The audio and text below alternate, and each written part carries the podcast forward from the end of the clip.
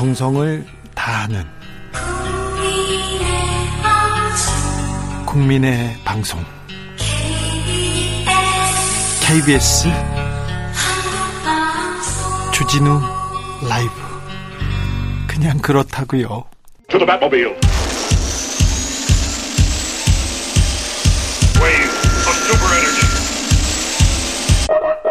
주기자의 1분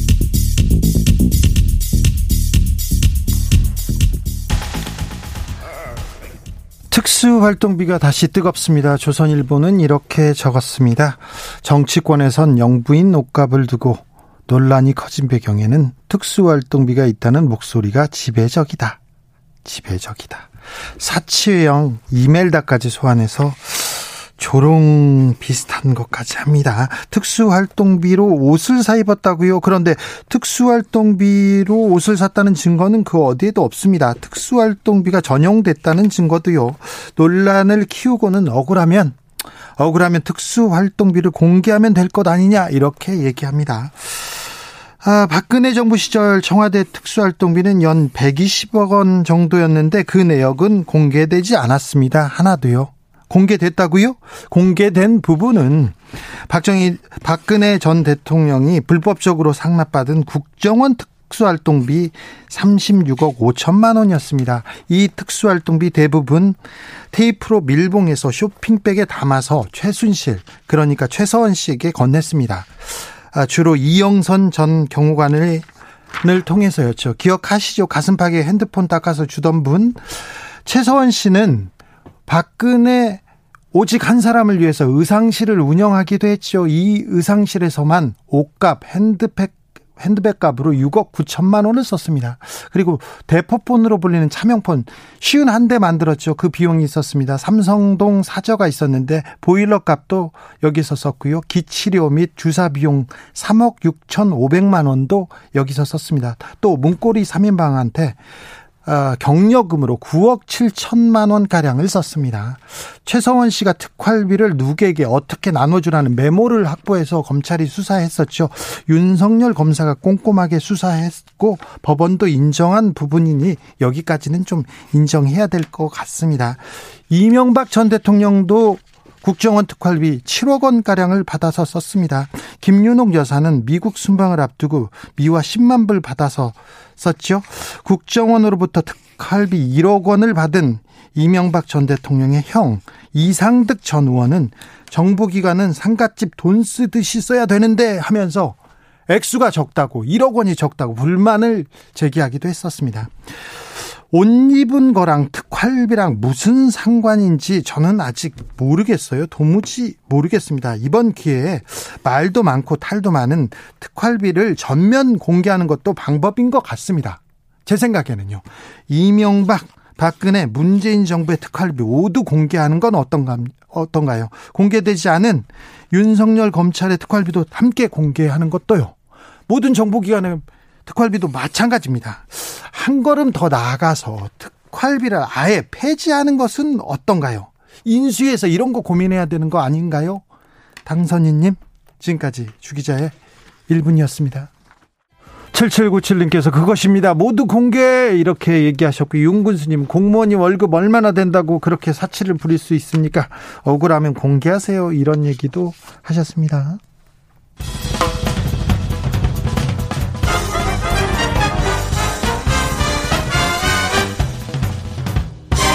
훅 인터뷰. 모두를 위한 모두를 향한 모두의 궁금증 훅 인터뷰. 윤석열 당선인이 집무실 용산 이전을 선언하고 문재인 대통령도 협조하겠다고 했습니다. 빨라지는 용산 시대. 그런데 생각해 봐야 될 것이 있습니다.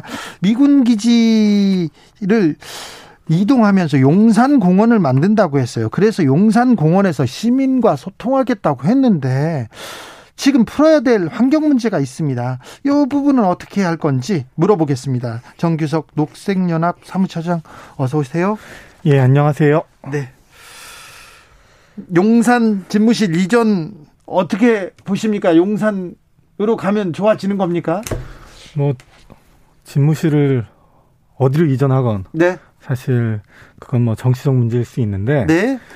문제는 공원을 만들겠다는 거고 용산공원은 사실은 예정돼 있긴 하죠. 근데 공원으로 만들고 그 옆으로 간다는 거 아닙니까?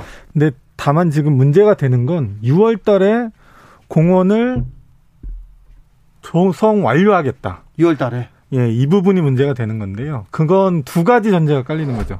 하나는 미국과 협상을 빨리 마무리 짓겠다인데 이건 미국이 원하는 모든 조건을 수용하는 굴욕적인 외교로 반환 협상을 마무리하겠다.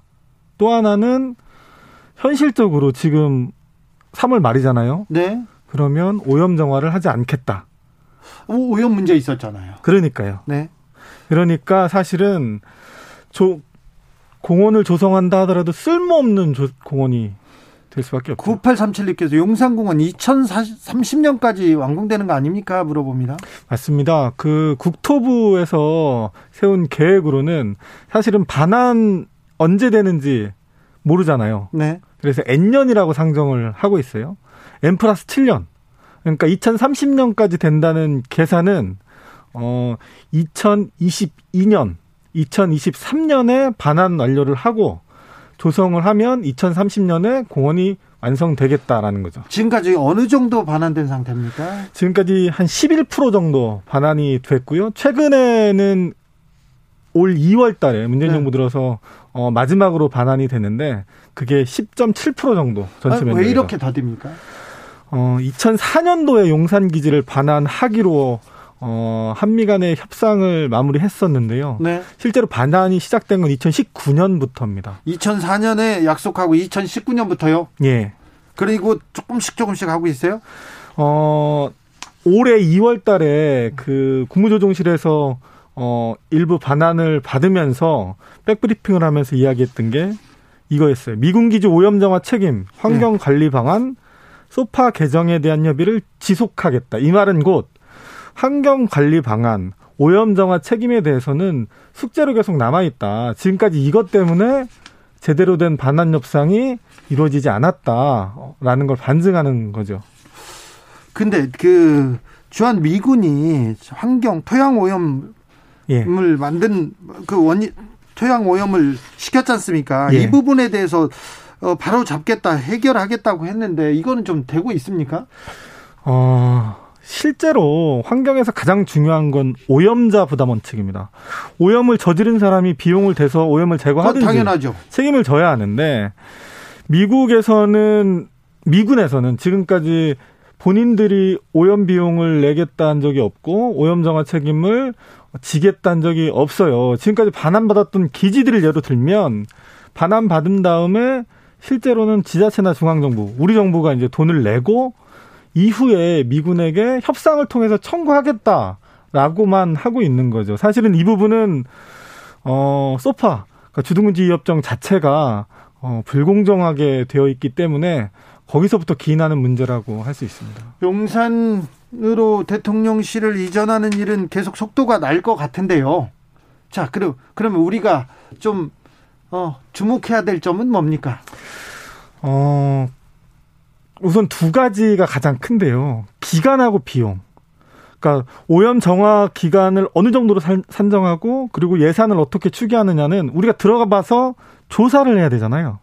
근데 실제로 용산 미군 기지 내에 제대로 된 조사를 한 적이 없어요. 네. 제대로 된 조사를 한 적이 없고 잘 아시는 것처럼 용산은 다른 반환 미군 기지하고는 규모도 훨씬 더 상당히 넓고 그리고 100여 년 넘게 그 어, 외국 군대가 주둔해 왔기 때문에 오염의 정도도 심각할 겁니다. 어, 그런 문제들까지 고려하면 이렇게 졸속으로 빨리빨리 안 되죠. 아, 그래요? 예. 음. 아무튼 왜 이렇게 더딘 이유는 10, 년 넘게 이렇게 늦어지는 이유는 뭡니까? 간단하게 이야기해서 돈 문제입니다, 돈. 돈 문제요? 책임 문제고요. 그러면 이번에 용산 이전을 하면서 예. 이 문제를 조금 돈이 더 들더라도 빨리 해결해야 되는 입장이지 않습니까? 그래서 굴욕적인 외교를 할 수밖에 없다. 이번에 하면 이번에 6월 달에 조성한다고 하면 상식적으로 생각해 봤을 때 역순으로 하면 네. 4월이나 5월 달에는 반환 협상이 끝나야 돼요. 네. 그럼 한 달 만에 끝나야 되는 건데 그럼 미국이 원하는 거 다 들어줘야죠. 아 그렇군요. 비용까지 포함해서. 지금 비용 때문에 지금 줄다리기 하느라고 좀 늦어지고 있는 네. 거예요. 네. 그런데 윤석열 당선인이 직접 조감도를 보면서 이렇게 딱 짚으면서 이렇게 여기다 집무실 짓고 이거 이렇게 여기다가 여기는 공원에서 소통하고 이렇게 얘기했는데 실제 이게 어 실제 국방부 주변 이렇게 공원이 될까요? 아니면 또 그런 그런 그렇게 그림을 그리면 괜찮은 겁니까? 제 생각에는 오디오에 말씀드렸던 것처럼 충분한 정확 기간을 가지고 네. 그리고 협상도 대한민국 국익에 맞게 협상을 해야 되는데 윤석열 당선인이 이야기하는 것처럼 2월 달에 공원 조성을 할 수도 있어요. 네. 할 수도 있는데 그렇게 만들어진 공원에 연못을 팔 거 아니에요. 거기 다우, 다이옥신 나오겠죠. 나무 심잖아요. 서울교총 오염물질이 계속 나올 거예요. 그런 공원에 아이들 데리고 어떻게 보냅니까? 네. 4681님께서 연합사 주변은 오염 안 됐어요. 거기만 빨리 반환 해서 해가지고 하면 됩니다. 저는 용산에 자주 가는 사람입니다. 거기에 문제가 있는 거예요. 사람들이 일부만 반환 받아서 일부만 정화 작업을 하면 된다고 하는데 오염된 원인은 유류 오염이 가장 심각하고 네. 여러 가지 오염 지하 시설들이 다 있어요. 연합사 건물뿐만 아니라 모든 시설들이 낙후돼 있잖아요. 보일러 등유부터 용산 공원, 용산 미군 기지 땅을 파면 그 안에 기관 시설 다 있습니다. 거기서 누출되고 거기서 오염이 시작되는데 어떻게 일부만 정화를 할 수 있어요? 다 연결돼 있는데. 환경오염 비용 협상은 어떻게 진행될까요? 투명하게 될까요? 가장 최근에 부평에 있는 캠프 마켓, 캠프 네. 마켓이 우리나라 정부에서 한 2년 정도 소요된다고 얘기했고 거기 다육신 나왔거든요. 다육신 나와서 900억 정도, 900억 정도 추산하고 있어요. 근데 그것도 미군이 정확히 내겠다고 한 적 없습니다. 다만 지금 시작하고 있어요. 지금 그러면 용산으로 가서 가서 땅을 파보면 오염물질이 나올 수도 있습니까? 녹사평역에서 용산기지, 용산 미군기지 담 바깥에 네. 서울시 관할한 녹사평역에서 땅 파서 2008년도에 쭉 봤더니 네. 거기에 벤젠, 그다음에 이런 발암 물질들이 500배, 1000배 나오는 거예요. 그 위에다 그냥 건물 지으면 괜찮은 거 아닌가요? 다 죽자? 안 돼요? 그럼 안 되죠. 큰일 납니까? 그럼요. 협상이 아무리 빨라도 이게 마무리돼야 될 부분이 좀 있네요. 맞습니다. 아, 참. 0551님께서 그럼 언제 하라고 미국이 그거 지불하겠냐 이렇게 물어보는데. 최대한 유리하게 해야죠. 네. 협상을 할 때 하더라도 국익을 챙겨야죠. 네. 어. 미군은 급할 게 없어요. 평택 이군 기지로 주유시설 다 이전했고, 이전할 네. 땅도 있잖아요. 네. 미군에 남아 있는 시설 거의 없는데. 그런데 여기서 왜 버티고 있습니까? 그거죠. 유리한 협상을 하려고. 돈 더 받으려고? 그리, 돈안 내려고. 네. 그리고 방위 분담금 문제도 거기에 걸려 있고 네. 또 하나는 잔류 시설. 미군은 용산 미군 기지를 100% 우리한테 반환하겠다는 게 아니라 일부 시설들을 본인들이 쓰고 예. 나머지를 반환하겠다는 입장을 고수하고 있습니다. 그래서 예. 미국 대사관도 이전하잖아요. 예. 예. 그런 문제들입니다. 자, 미군이 계속 이렇게 지연 적 작전을 쓰면 용산공원 조성 문제도 조금 어렵고 반환도 좀 어렵고 좀 하염없이 시간이 가는 거 아닙니까?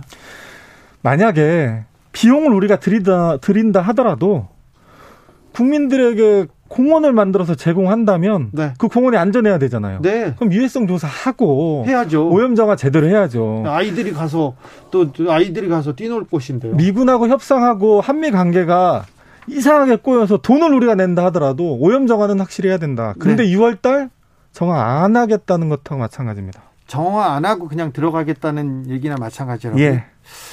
이기영님께서 협상은 조급하면 지는 거죠. 이렇게 얘기했고요. 1407님, 환경 생각하면 모든 개발은 할 수가 없어요.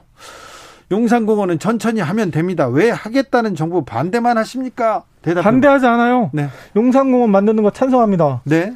오염된 땅으로 공원을 만들지 말자라는 거죠. 네. 그걸 누가 만약에 그걸 반대하는 사람이 있다면 네. 대한민국 국민은 아닐 겁니다. 아 그렇습니다. 예. 네. 알겠습니다. 고맙습니다. 네. 용산으로 가는 거 어, 대통령 집무실이 용산으로 가는 거에 대해서는 좀 걱정이 많으시군요.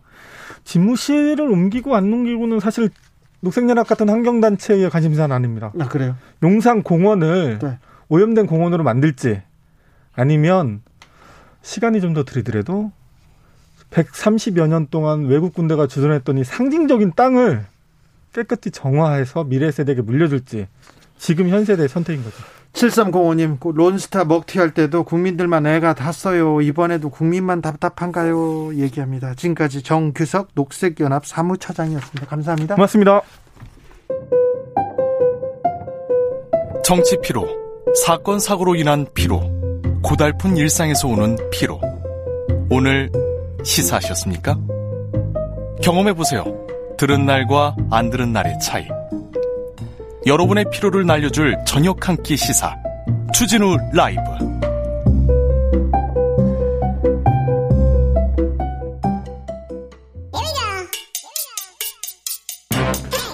뉴스를 향한 진지한 고민 기자들의 수다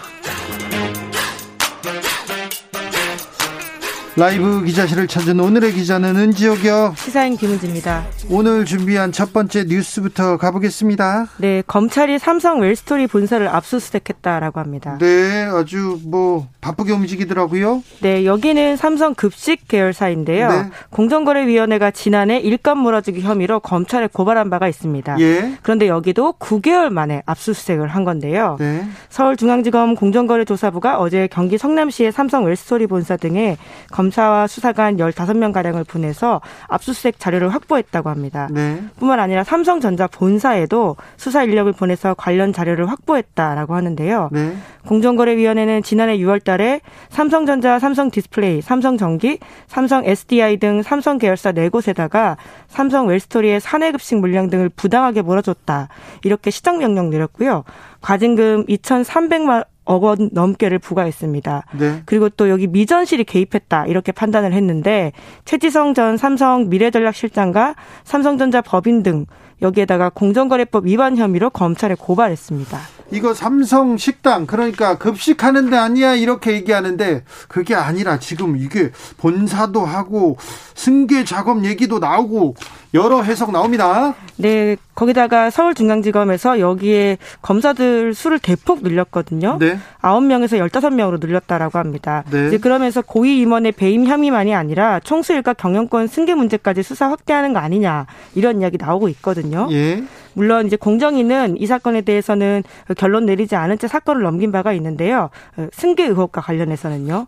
하지만 검찰은 법원에 의해서 앞서서 그 영장이 한 번 기각이 됐는데 이번에 청구한 것이 나와서 수사했다 이렇게 밝히고 있습니다. 재발부 받았어요? 네, 그렇다라고 하는데요. 게다가 이제 이 확보한 자료를 바탕으로 분석을 마친 뒤에 검찰이 고발된 나머지 계열사에 대해서도 수사를 확대할 가능성이 있다라고 하는데 결과적으로 기업에 대한 기획사정인 신호탄 되는 게 아니냐 이런 목소리도 나오고 있습니다. 이에 대해서는 서울중앙지검에서는 우려를 잘 알고 있다라는 이야기도 하면서요. 하지만 고발된 혐의에 대해서 엄정하고 치우침 없이 진행하고 있다 이렇게 밝혔습니다. 잠시만요. 중앙지검 공정거래조사부장 고진원 이분은 대통령적 인수위에 가, 가신 분 아닌가요? 예, 파견된 바가 있는데요. 취소가 됐다라고 보도가 나온 바가 있습니다. 네. 예, 게다가 2019년 윤석열 당선인이 검찰총장 인사청문회 준비할 당시에 청문회 준비단에 소속되어 있었거든요. 이제 그래서 여러모로 검찰 출신이 가다 보니까 좀 눈길을 끌었는데 또 윤석열 당선자 같은 경우에는 지난 대선 때 일감 몰아주기는 분명히 법에 저촉되기 때문에 강력한 법 집행하는 것이 맞다 이렇게 말한 바가 있거든요. 오, 윤 당선자하고 검찰 에서 손을 맞췄던 사람입니다. 그래서 핵심이라고 할 수도 있는 사람인데 인수위까지 갈 만큼 핵심인데 그 사람 너는 돌아가 하면서 수사를 하기 시작한 게 이 삼성 일감 몰아주기입니다. 삼성과 몇 번에 몇 번에 인연이 있었던 윤석열 당선인인데 이번에는 검찰에서 어떤 결과가 나올지 대통령인데 검찰하고 이게 관계가 있을지 이 얘기를 하는 게 어, 적절할지는 모르겠습니다만은 아 고진원 검사가 이 수사를 어떻게 할지는 좀 잘못 궁금합니다. 네, 우선 삼성에서는 별 입장을 내지 않고 있다라고 하는데요. 네. 뭐 대통령이 되고 나서 직접적으로 수사에 개입하기는 어렵겠지만 아, 아무래도 아, 그렇죠. 검찰이 코드를 맞추는 게 아니냐 이런 이야기들이 벌써부터 나오고 있습니다. 네, 네. 재벌 수사에 대해서는 어떤 입장을 가지고 있었는지 그리고 어떻게 바뀌었는지도 한번 지켜보자고요. 다음 뉴스로 가볼까요? 네, 어제 출근길 서울 지하철 3호선 경복궁역에서 클론의 노래 소외된 외침이 나왔다라고 합니다. 소외된 외침은 장애인 이동권에 관련된 노래죠. 네, 클론의 강원래 씨가 어제 자신의 페이스북에다가 이 가사를 적어서 올렸다라고 하는데 네. 가사 내용을 좀 보시면 아, 이거 시민들을 볼모로 이렇게도 되는 거예요? 아저씨 무슨 말을 그렇게 합니까? 당신은 30분 늦을 뿐이잖아. 세상을 이렇게 사는 사람도 있는데. 이보셔 당신이 하고 있는 평범한 일상의 일들 나도 한번 해보고 싶소. 이와 같은 내용들이 담겨 있는데요. 아이고. 아무래도 이 교통사고로 하반신 마비를 겪게 된 강원래 씨의 자전적인 마음도 좀 담겨 있는 것으로 보이고요. 네. 또 장애인 이동권과 관련돼 있는 내용은 분명해 보입니다. 어제 지하철 시위를 주도했던 전국 장애인 차별 철폐 연대, 줄여서 요새 언론의 전장연이라고 주로 나오는데 네. 이곳에서 시위를 하면서 배경 음악으로 틀었다라고 하는데 전장현 대표가 이제 이준석 대표에게 이 노래를 들려드리고 싶다 이렇게 이야기를 했다라고 해요. 네. 현재 이제 출근 시간에 휠체어를 이용한 장애인들이 한꺼번에 지하철을 타면서 정체가 되기도 하고 뭐 또 되지 않는 상황도 있다라고 하는데요. 이에 대해서 이준석 대표가 비문명적이다라고 말하면서 연일 강경 발언 이어가고 있거든요. 네. 이에 대해서 어제 같은 당 김예지 의원이 사과하면서 이 시위에 참석해서 무릎을 꿇는 일까지 있었습니다. 네. 장애인의 지하철 시위에 대해서 음, 반대하는 의견이 있을 수 있습니다. 반대하는 시민들 의견도 존중합니다. 그런 분들이 있을 수 있어요. 그런데 이걸 비문명적이라고 하는 이준석 대표에 대해서 대표에 대해서 지금 어, 하는 얘기입니다. 김예지 의원은 무릎까지 꿇었어요. 장애인 이동권은 굉장히 오래된 이슈였습니다. 네, 사실 뭐 더 오래됐긴 했지만요. 가시화되게 된 것들은 항상 불운한 사고를 기점으로였거든요. 네. 20년 전이었던 2001년에 서울 지하철 4호선 오이도역에서 70대 노부부가 휠체어 리프트를 타다가 숨진 바 있습니다. 지금 기억하시는지 모르겠습니다만 그 지하철에 계단 있지 않습니까? 높은 계단 옆에 저 장애인들도 이동하게 해주세요. 그러니까 리프트를 리프트를 이렇게 세웠는데 그게 좀 불안전해서 거기서 위험하죠. 추락하는 사고가 예. 많았습니다. 네, 그래서 실제로 노부부 중에서 여성은 사망했고요. 남성이 크게 다쳤는데 그때 이제 설을 맞이해서 아들을 보러 가는 길에 그런 불우한 일이 있었다라고 합니다. 예. 그때부터 이제 전국의 장애인들이 가시적으로 집 밖에 나와서 엘리베이터 설치하고 저상버스 도입하라 이렇게 외치기 시작했고요. 리프트가 너무 위험하니까 엘리베이터를 설치해 주세요. 그 목소리였어요, 처음은. 이동권. 네, 그 세상의 모습을 드러내기 시작한 게 이동권 투쟁이라고 해서 시작했는데 2017년에도 신길역에서 휠체어 리프트 이용하던 장애인이 또 숨진 바가 있고요. 네. 물론 지금은 많이 확충이 됐습니다. 네. 그래서 서울 지하철역 263곳 중에서 200 61곳에 엘리베이터가 설치되어 있다라고 하거든요. 네. 작년 12월 기준인데 이것도 여러 사람이 다치고 숨지면서 전진해 갔던 결과라고 볼 수 있죠. 다치고 숨지고 시위하면서 조금씩 조금씩 그 얻어낸 결과이기도 합니다. 제가 어제 지나가다 박경석 교장, 박경석 대표를 만났는데 제가 취재할 때는 교장 선생님이었거든요. 노들 야학. 예. 예, 야학의 교장 선생님이었어요. 그런데 아직도 바깥에서 계시니까 굉장히 또 미안하더라고요. 근데 네, 또 이번 시위를 주도하고 있는 전장현에서는 장애인 권리 예산 확보를 주장하고 있는데요.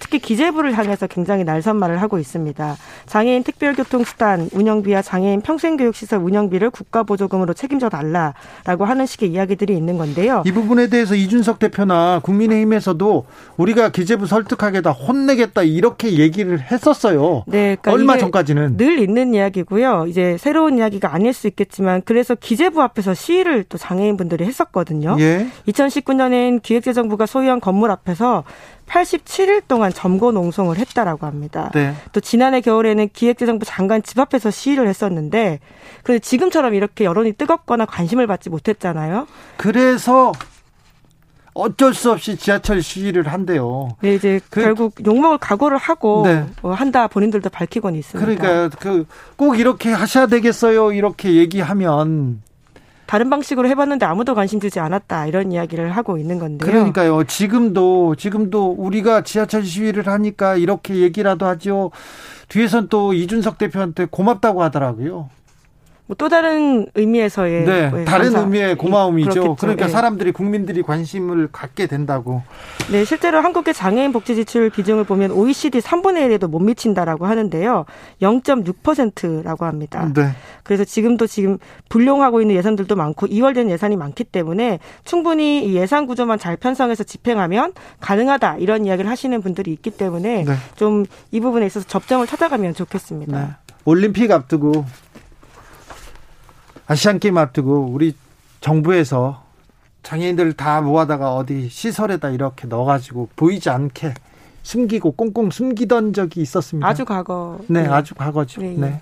그런데 장애인들이 바깥에서 보이지 않는다고 거리에서 보이지 않는다고 이게 건강한 사회는 아니지 않습니까? 그럼요. 그렇죠. 네. 네. 그 장애인들도 이동할 수 있어야죠. 이동권이 생존권이기도 합니다. 8672님, 장애인은 약자가 아닙니다. 생활이 불편하신 분들입니다. 불편하신 분들을 편하게 해드리는 것이 나라가 할 일입니다. 이렇게 얘기하셨고요. 5987님께서 장애인뿐 아니라 어린아이들 유모차 끌고 나가면요. 엘리베이터 없어가지고 괴로운 일이 비일비재합니다. 이렇게 얘기하는데 우리가 선진국으로 가는 만큼 들어간 만큼 어, 좀 사회적 약자들을 위해서 조금 더 배려하고 또 개선하는 그런 사회 돼야 되지 않을까 예. 그런 생각 해봅니다. 사실 저상버스라고 하는 것 누구에게나 편한 일이긴 하거든요. 네. 저도 다리를 다쳐가지고 목발을 짚은 적이 있는데 정말 우리 세상이 그렇게 울퉁불퉁하고 기울어져 있는지 그때 처음 알았습니다. 네. 누구나 일시적으로 그런 일 겪을 수 있거든요. 알겠습니다. 네. 다음으로 만나볼 뉴스는요. 네, 러시아의 우크라이나 침공으로 전 세계가 식량난에, 식량난에 시달릴 수도 있다 이런 우려가 나오고 있습니다. 자, 식량난이라니 지금 식량난이라니 하는데 지금 굉장히 중요한 때입니다. 어우 심각해졌습니다. 네, 지금 파종하고 있는 때이기 때문에 더욱 그런데요. 예? 우크라이나는 세계 주요 곡물 수출국입니다. 밀이 그렇게 많이 나는 나라라며요. 네, 그렇습니다. 밀 생산 같은 경우 그리고 옥수수 작황도 굉장히 높다라고 하는데요. 밀 수출은 세계 수출량의 8%로 러시아, 미국, 캐나다, 프랑스에 이어서 5위라고 하고요.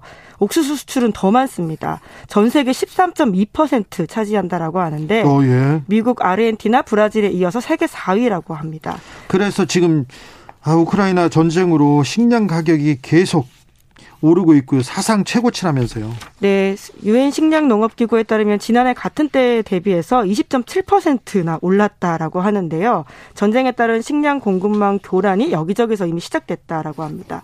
곡물 전체로 놓고 보면 더 순위가 올라가는데요. 러시아가 3위, 우크라이나가 4위 수출국이라고 합니다.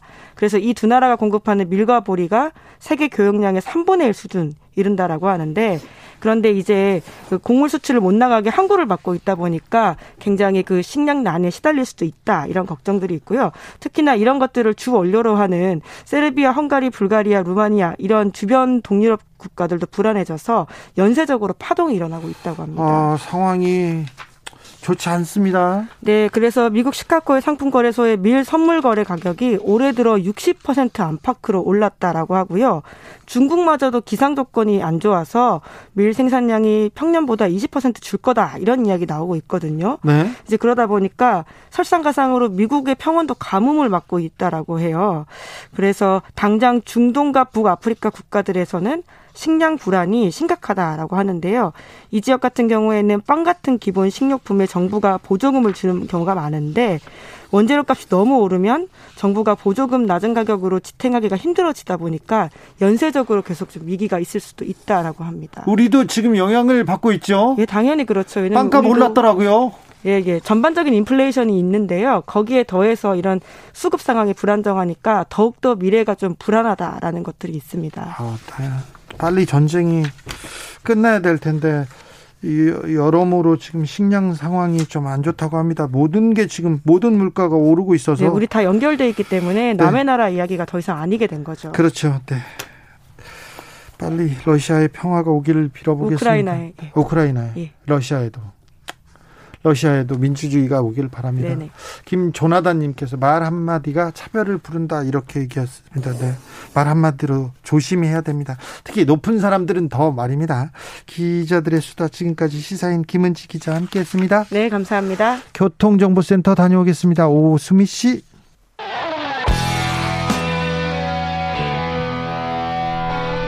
스치기만 해도 똑똑해진다. 드라이브 스루 시사 주진우 라이브